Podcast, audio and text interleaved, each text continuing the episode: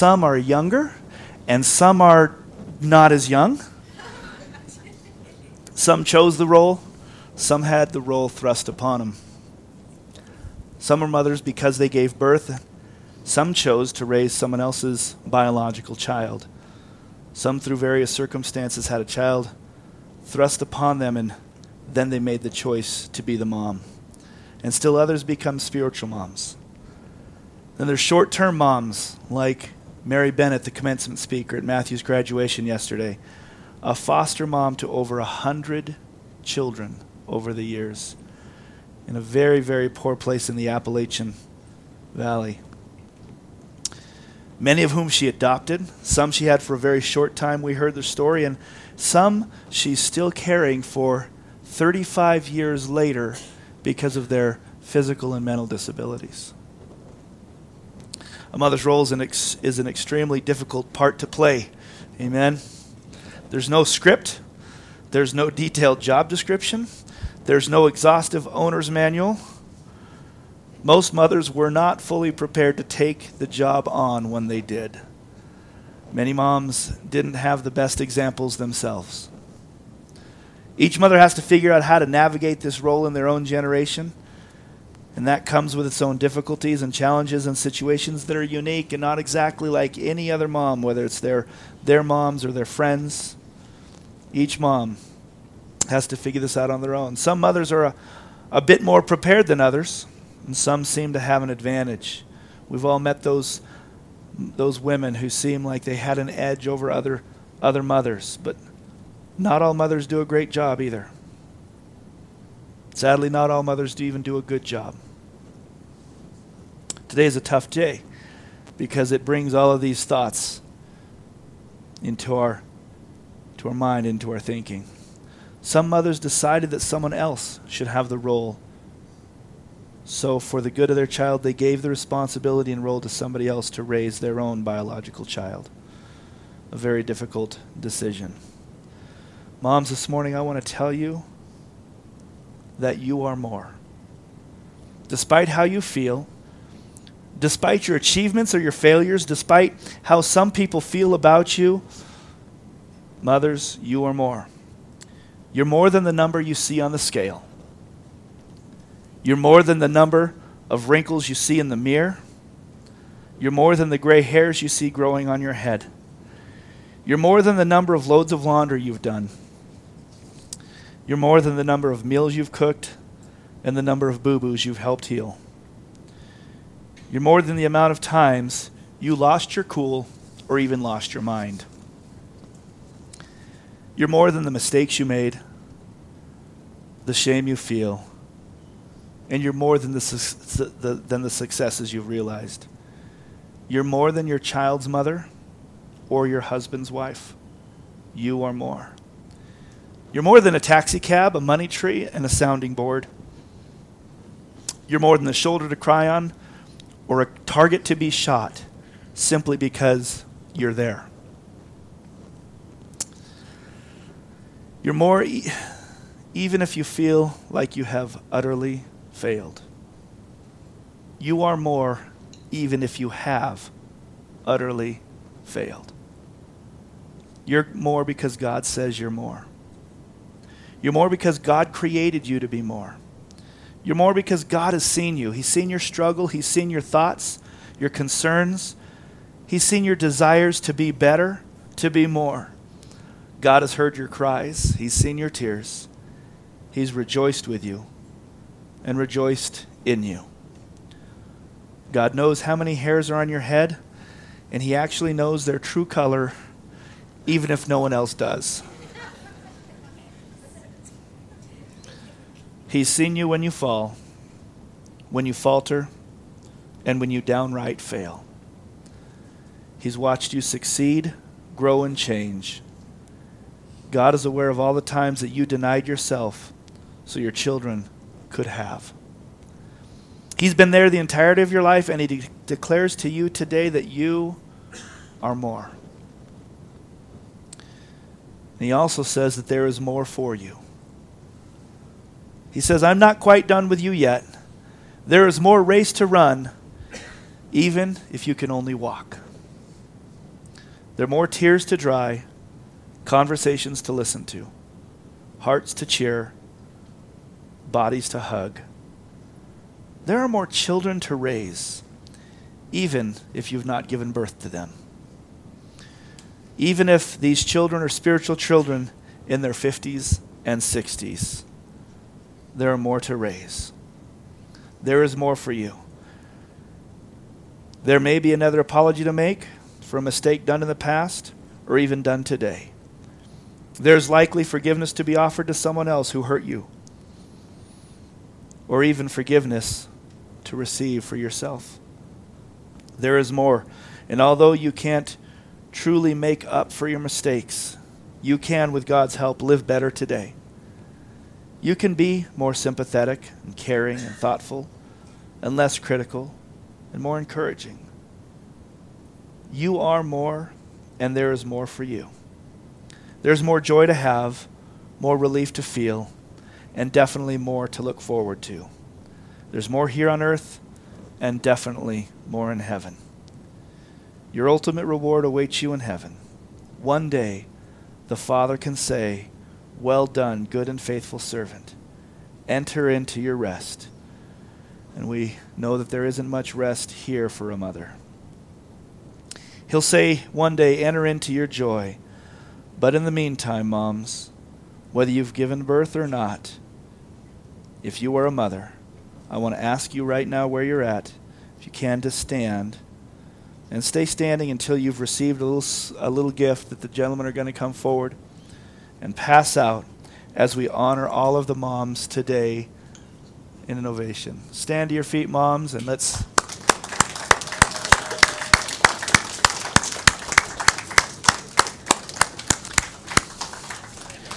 Thank you, moms. Thank you, Claude. Amen. Thank you, moms.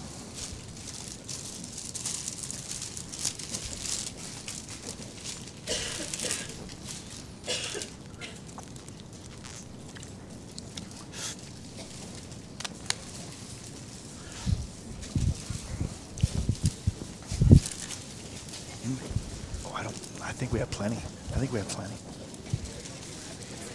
Amen.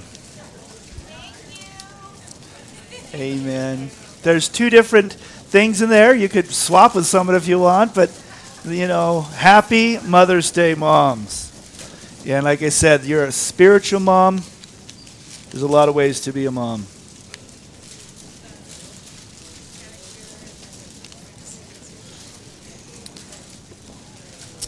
Don't worry, we'll have something for the dads in June, and we'll have a funny video too.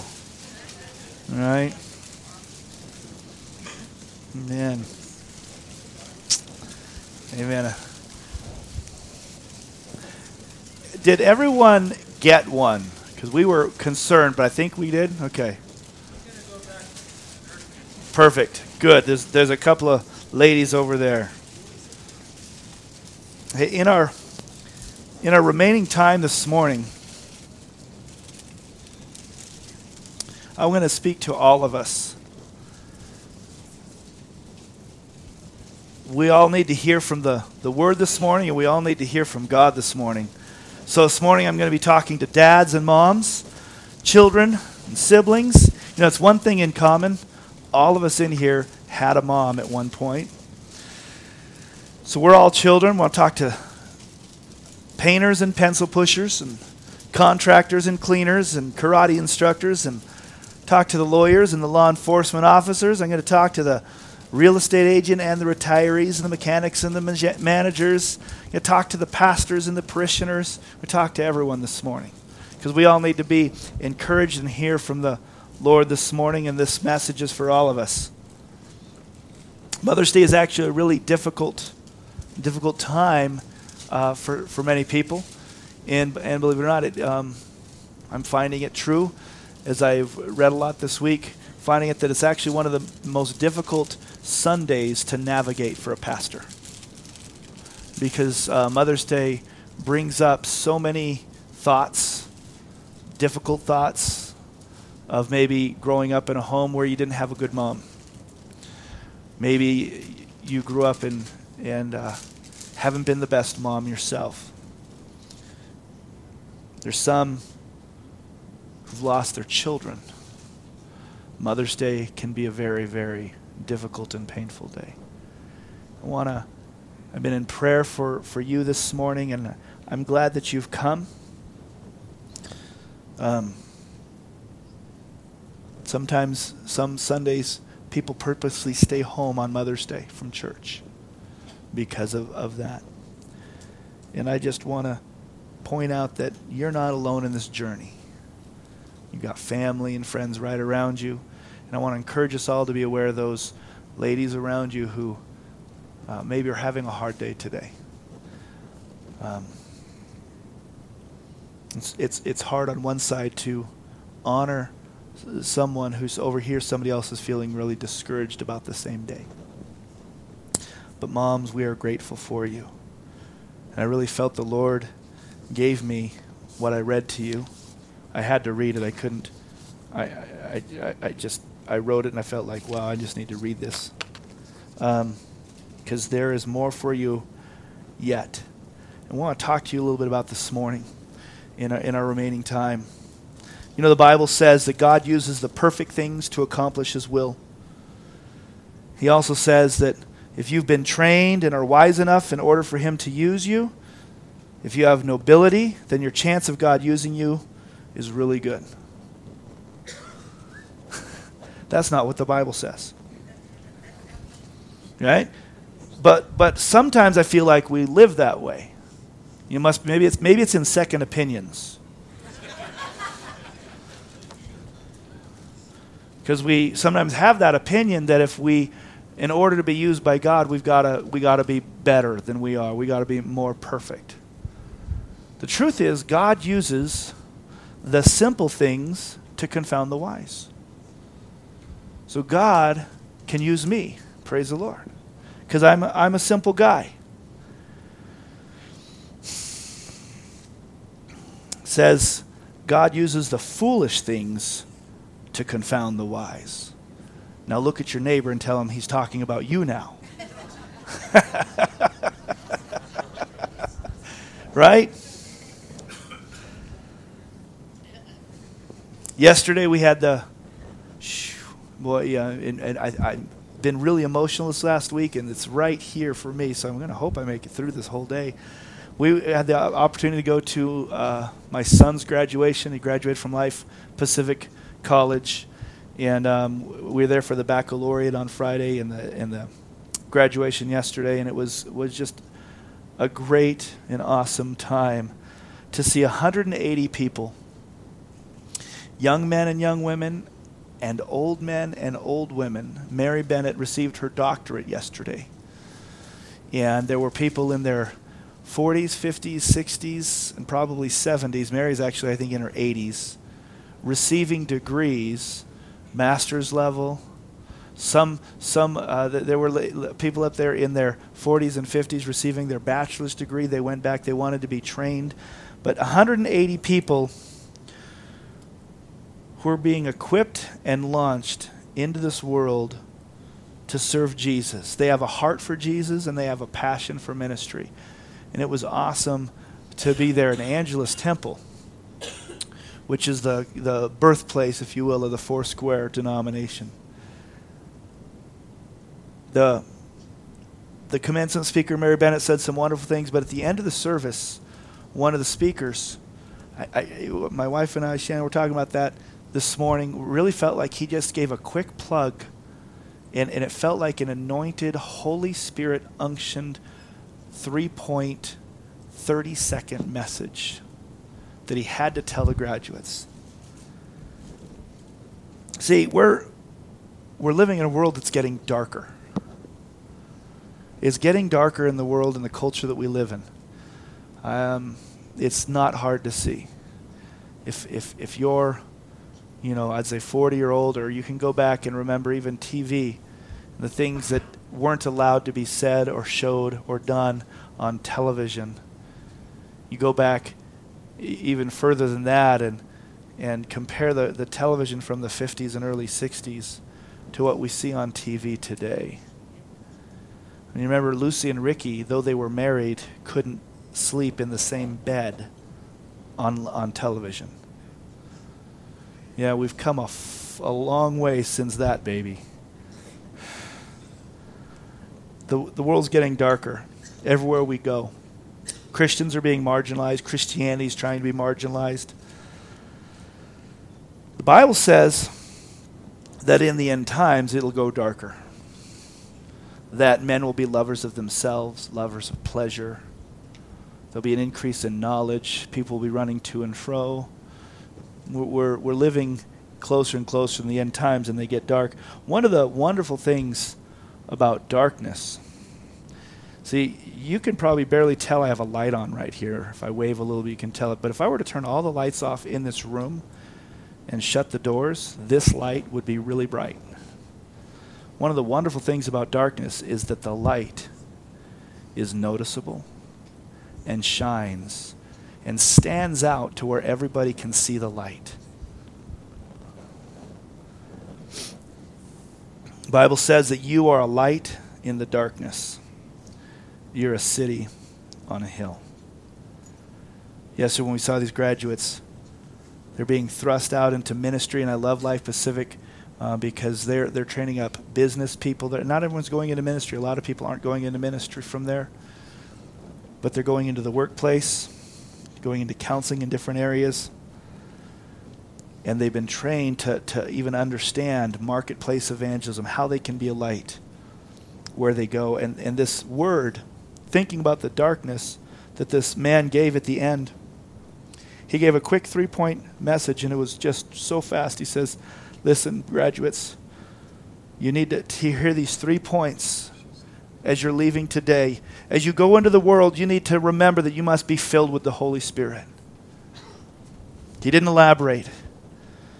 They know what he's talking about. And he says, You need to keep Jesus at the center of your life, ministry, work, and family. Keep Jesus at the center. And he says, You need to keep your heart focused on the kingdom of God. Church, that's, that was not my message this morning. I'm putting that in because I believe it fits so well into the message. We need to be filled with the Spirit of God. We need to keep Jesus at the center. We need to keep focused on the kingdom of God wherever we can do because we have a job in front of us to reach the world with the gospel of Jesus Christ, to reach our friends, family, neighbors, co workers with the good news of Jesus Christ, that He saved us. The, the, the, same reason that we get up and come to church together to celebrate and honor Him because we love God and we know that there's something that we need here. We need the power of God. That same reason is the same thing that needs to thrust us out into everywhere we go and be the light. Now, if I hold this up, you can probably see it a little better. And we need to be the light. And we can't hide it, but stand strong and be the light in this dark world. On any given Sunday in Big Bear, there is probably about 5% of the population, full time population, in church.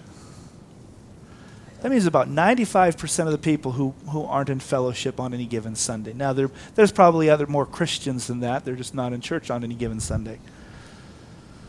On any given weekend with 100,000 visitors, we were talking about that. If, if only 1 to 2% of those that visit Big Bear on a weekend showed up in church, we wouldn't have any more room for people.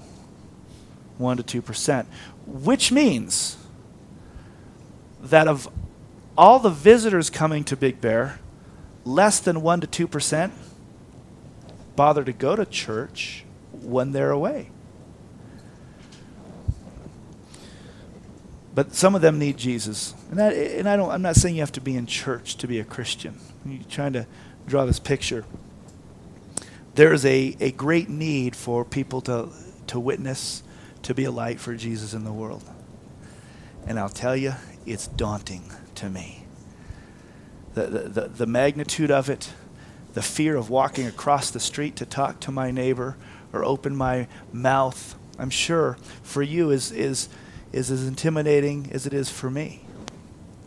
You might think it's more intimidating for you, and, and, and maybe it is, but sharing my faith isn't always the easiest thing for me either. But God is calling us to be a light in the darkness. Ralph Waldo Emerson, believe it or not, said this. Thinking of the magnitude of the ta- of, of what we've got in front of us, I saw I know this quote and thought this is important. The task ahead of us is never as great as the power behind us. The task ahead of us is never so great as the power behind us. Church, the Bible says in 2 Corinthians 4, it says that we have a treasure in earthen vessels. Normal, ordinary clay pots, there is a purpose and a treasure inside of each and every one of us. And in 1 John 4 4, it says that greater is he that is in you and me than he that's in the world. The power behind us is greater than the task before us as we're thinking about reaching the lost and being the light and standing firm in the gospel. Firm. That means that we can't change with every shifting doctrine. As the, as the culture changes, we don't change the Word of God, we stand firm in it, and that's going to be more and more and more difficult.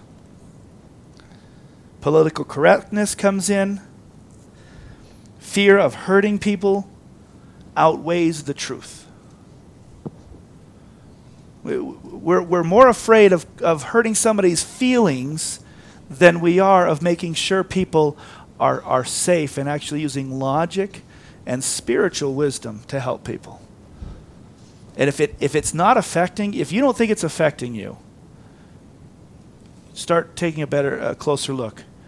I would say it's probably affecting you and you don't even know it yet. Because I've started seeing things in me, hearing things that I begin to say, and go, wait a second, is that truth or is that political correctness coming out? It's going to be harder and harder, but church, we can do it. You can do it. What we have to begin to do is to step out in faith we you need to be, be, begin to let our faith even explode and understand that God is moving in us and wants to move through us, and be willing to let God manifest His gifts and power through us because the Holy Spirit lives inside of us. I love it. Genesis 12, 2 says that he, he, God says, I will bless you and you will be a blessing. I will bless you and you will be a blessing. The greatest blessing I have in my life is salvation, it's the love of Jesus Christ. And I've got a lot of blessings, and I want to use all of them to bless the world. My family is, is, is the next biggest blessing I have in my life. But He blesses me all the time. But God said, I will bless you, and you will be a blessing. You can be a blessing to people around you by sharing your faith by loving them unconditionally, by following Christ and doing what he says. And every time we feel faint or don't think we can do it, we, can re- we need to remind ourselves that greater is he that's in me than he that's in the world. Amen. 2 Corinthians chapter 3 says that our sufficiency is of God as ministers of the gospel. You don't have to fake it till you make it. Everything you need is inside of you if God lives inside of you. Everything. Some of you are looking a little scared. Some of you are looking really holy this morning. I, I've got a lot of scriptures. I just want to read the portions of scripture here. There's a lot of them, but it's encouraged. It's it's important that we feel the encouragement from the scriptures. Jesus said in Matthew 28 says, "I am with you." till the end of the age. I am with you. When we go out from here, we need to know that Jesus Christ goes with us because he lives in us and wants to live through us. We need to leap out in faith. We don't preach ourselves, but we preach Christ Jesus and him crucified. 2 Corinthians chapter 1 says that all of his promises are yes, and the amen is in Jesus Christ. God has a purpose and a plan and a desire for us to just let Him move through us, and all we have to do is be willing and say, Here I am, Lord, as in Isaiah. Who will go for us? Whom shall we send? Here am I, send me, says Isaiah. I was thinking about some, some people. Do, are, do, are we qualified? Do you have what it takes to be what God wants you to be? And most people will answer an absolute resounding no. I don't have what it takes, but you do. We all do, and this is what, what we want to be encouraged today. You have what it takes. 1 Corinthians chapter 1 says, Therefore you do not you do not lack any spiritual gift as you eagerly wait for the Lord Jesus Christ to be revealed. You know, when we're talking about spiritual gifts, he says to, to desire the greater gifts, to desire spiritual gifts. That means that we, God can give you a gift in the time of need and that you don't lack anything if you will just simply go out. That promise to, to Mary Bennett was so awesome. We've watched it play out in other people's lives. He's, the Lord said to her before she started, she, back in the early 70s, she was rising up and she was an executive with AT&T. She had a good job and and somebody told her actually that she should go back to Kentucky into I mean if you've been to Kentucky there's a lot of poverty there and this was a, no no different in, the, in her town and says you should go back there and she just said absolutely not I'm not going to go. And, and she found another person in the, in the Foursquare church who was the district supervisor of an area, and, and she went to him and says, You know what? I'll quit my job and serve in your district if you want. And, and if you'll have me. And she was already, uh, uh she was preaching and teaching and doing all these things. And the, that supervisor looked at her and says, I will find a spot, we'll take it. And then he stopped and was silent for just a minute. And he says, The Lord just told me that I can't give you a position until you fulfill what God's calling you to do. Well, she knew what that was. It was to sell, to quit her job, and go move to poverty in Kentucky. And she goes, How on earth can I feed the people when she got there? And she began to have these people, How can I feed them? How can I care for them? And that's when God told her, I will provide for you everything you need. Just don't let one penny stick to your fingers. In other words, it's not yours. It's not yours. I believe he'd say the same thing to us. The gifts that you have, they're not for you, but I'll provide them. If you'll be faithful, I'll use you to bless other people. Second Peter says, His divine power has given us everything we need for life and godliness through our knowledge of Him who called us by His own glory and goodness. We have everything we need as we get to know Him and as, uh, through our knowledge of Him who called us. We've read the Bible and we've read these great stories of people and the great things that they did for God, like Joseph. He became the ruler of Egypt and, and eventually saved his people. And let's see, what was his qualification? He spent time in prison. That's right. That was a good qualification. That prepared him to be the second in command. Jacob was a great man of faith and leader in Israel. He was a deceiver. John the Baptist, he ate some weird food. I guess that's what made him qualify. What qualified John the Baptist? Amos, the prophet Amos, was a, a shepherd, a sheep breeder. Peter was impetuous and he had rocky faith. You know Esther's qualification? She was good looking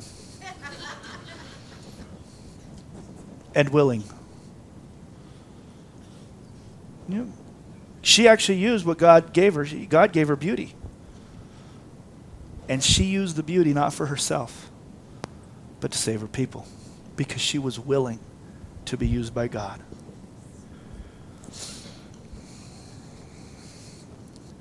David,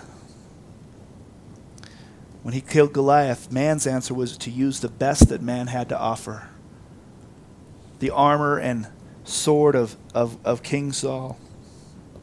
But God had already equipped David with a slingshot. That's how, that's how some of us feel. We're going to go into battle to fight the giant, and all we got is a slingshot. That's enough. If God calls you, that's enough. It, wherever God calls you to go, whatever He calls you to do, He's equipped you to do it.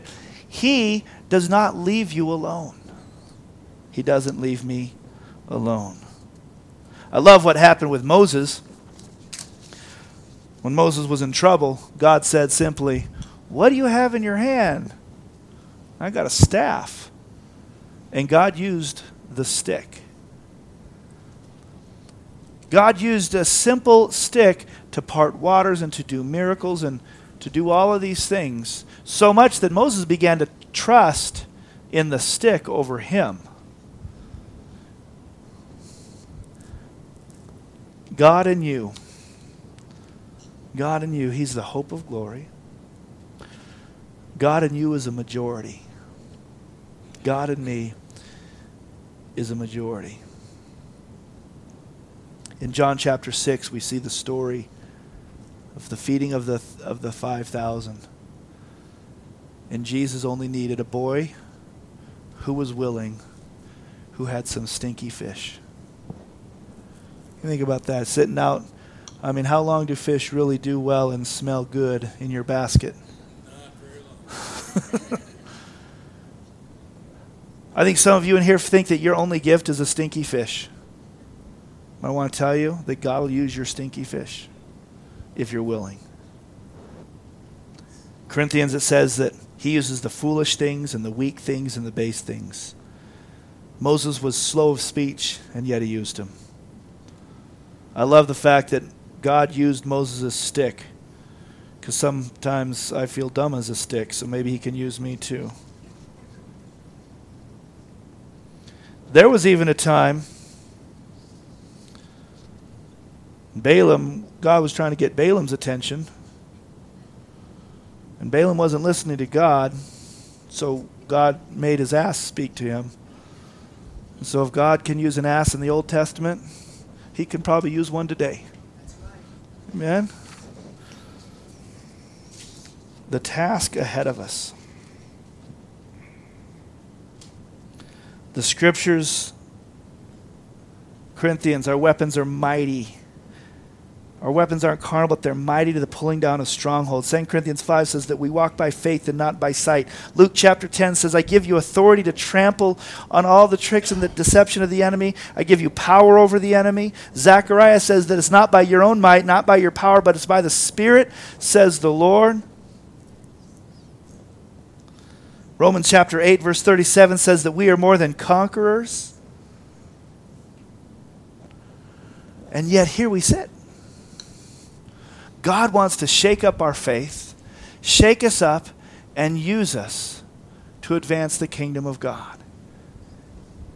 And one thing we don't want to, th- what I don't want us to connect is that we need to go to Bible college and get a degree. You know, the only one who seemed like they had it together of the disciples, intelligent, crafty, wise, was Judas. He was the money handler. He, he probably was the only one who could count without taking off his sandals. They were all ordinary men. In fact, look at the disciples that, that, that Jesus chose to include in the story. In the whole gospel presentation, he used fishermen, tax collectors, women. And in that society, none of them were very uh, fa- they weren't the favorite. They weren't fond of any of these types of people. And he used those people to bring forth the kingdom of God to all the world, to preach it. We're in good company, church. We're in really good company to know that, that God is calling us. James chapter 5 says that Elijah was a man just like us. I've read that scripture and I went, no, I ain't nothing like Elijah, man. That guy was a man of faith. He was a man just like us, and he prayed earnestly that it would not rain, and it didn't rain on the land for three and a half years. Again, he prayed, and the heaven gave rain, and the earth produced its crops. In other words, we can be a, just like Elijah and be where God wants us to be and do what God wants us to be if we'll just submit and listen to Him. We can be like Elijah or Moses or Joseph let your faith explode. No matter how old you are today, doesn't matter how young, your experiences, your job, our sufficiency is from God. It's not from the world, it's not from the world's standards. But one thing in common of all the disciples is they were willing. They are willing to go the distance. They're willing to give it all to him. Here my send me. The other thing that they, they had, I think, is that they spent enough time with God to know who he was.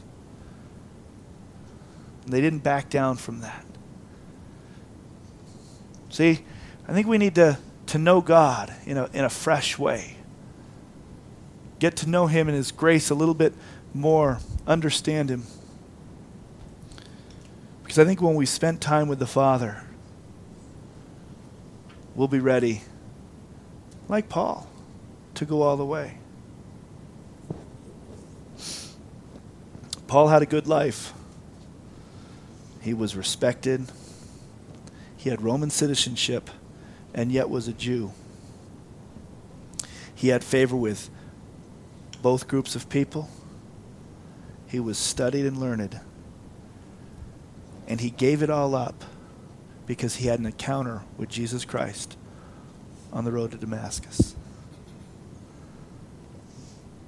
I think we need to be looking for that time with God so we can have the encounter and know Him truly.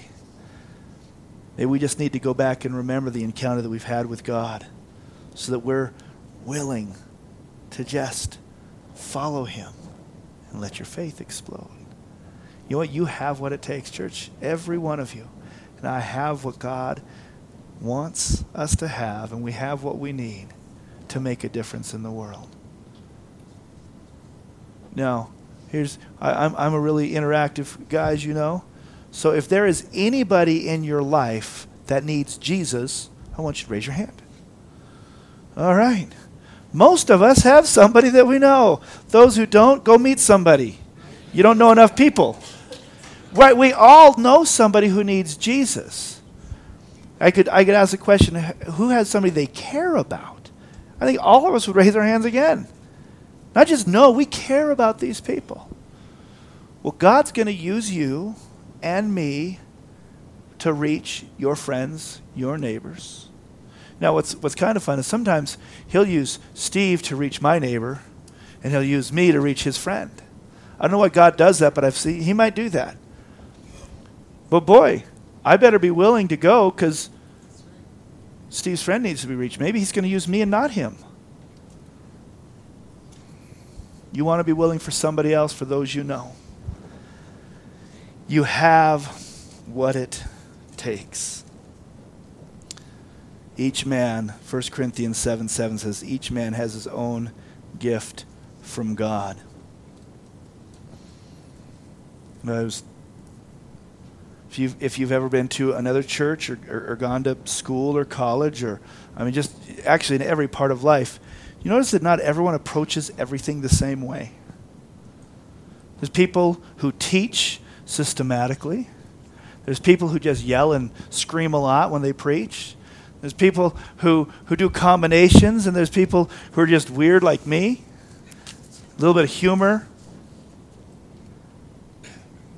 It takes every personality and it takes every gifting to reach everyone. You're called and gifted to reach a few people that only you can reach because God gifted you and gave you a personality and certain experiences to reach certain people. It says in 1 Corinthians that each man has his own gift from God. And later in talking about the gifts, it says that we, He's gifted us with a spiritual gift. Are you afraid? I am. Sometimes I'm afraid. God's command to Joshua do not be afraid, do not be discouraged. The Lord your God will be with you wherever you go. Don't be afraid of failure or persecution, because we're already beginning to be persecuted. Don't be afraid of being rejected by man because the Bible says you're accepted by him. And if you confess him to others, he'll confess you to God. How would you like to be presented to God by Jesus? Well, God, here's this guy, here's this girl. They had a lot of opportunities to share their faith and they didn't do it. But uh, here they are. Or do you want to say, Father, this is Claude. He opened up his mouth to his neighbor and his friends, and he shared what, what we did in his life to his friends and neighbors. He was not ashamed of the gospel. He, God wants to break fear off of us and set us free so that we can accomplish everything God has for us. Jeremiah 29 says, I know the plans I have, I know the thoughts I think towards you. Says, plans to give you a hope and a future. Then you'll call upon me and come and pray to me, and I will listen to you. You will seek me and find me when you seek me with all your heart. I will be found by you, declares the Lord, and I will bring you back from captivity. God wants to bring us back from captivity, I believe, this morning. And here's some things that you might be held captive to fear, insecurity, shame, low self worth, addiction, sin. He wants to bring you back from that captivity. He wants to set our feet on solid ground. Some of us made, some of you, some of us, we've all made mistakes, and some of you are sitting here tonight. I've made so many mistakes in my life. I don't know if there's any redemption for me. I'm just, just hoping to die and be good enough that God will accept me. God, you can never be good enough for God to accept you. Jesus was good enough for you and we just call on Him and say, Forgive me. God's forgiveness is different than man's. Sadly, we always want to see and we want to hold on to our unforgiveness. God knows when somebody truly repents and asks forgiveness. And then He says, I remember your faults no more.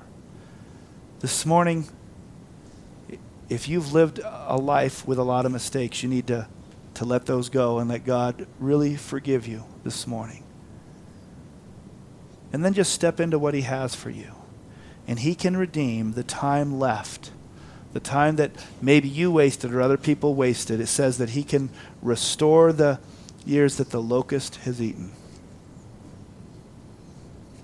Doesn't matter where you're at in this season of life. If you're willing, He'll use you. And He wants to. I want to pray for all of us this morning.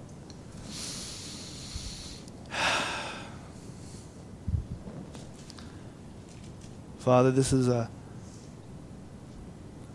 a Mother's Day sermon for all of us.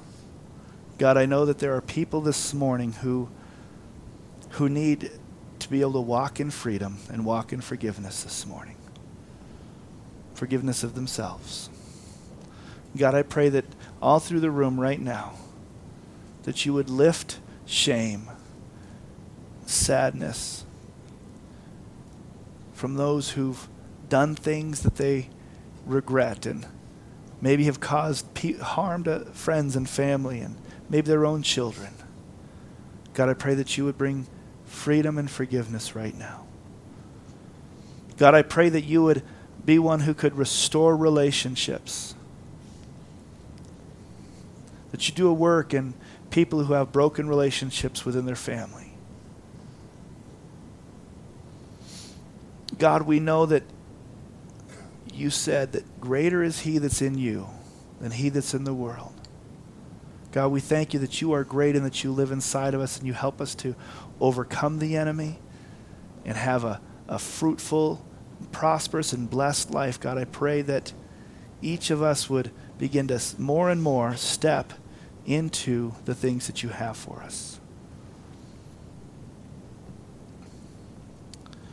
God, I pray for those who are are just sad and broken this morning, that you would comfort them. God, that you would bring other believers to those that are suffering loss or, or recovering from a loss of some type, God, that you would comfort them through the Holy Spirit and that you would bring other believers to, to bring comfort and, and begin to set them free from the sadness and begin to have that hope of a new life and a, a future life, God.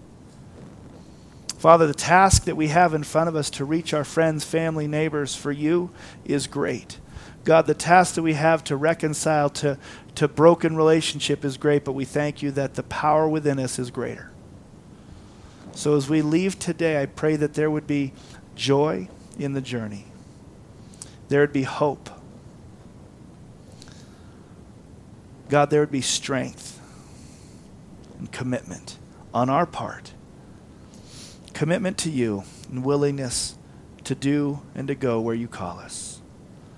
And we know, Father, you'll be faithful to supply what we need when we get there. I just pray a blessing on everyone this morning. In Jesus' name, amen. Amen. Happy Mother's Day.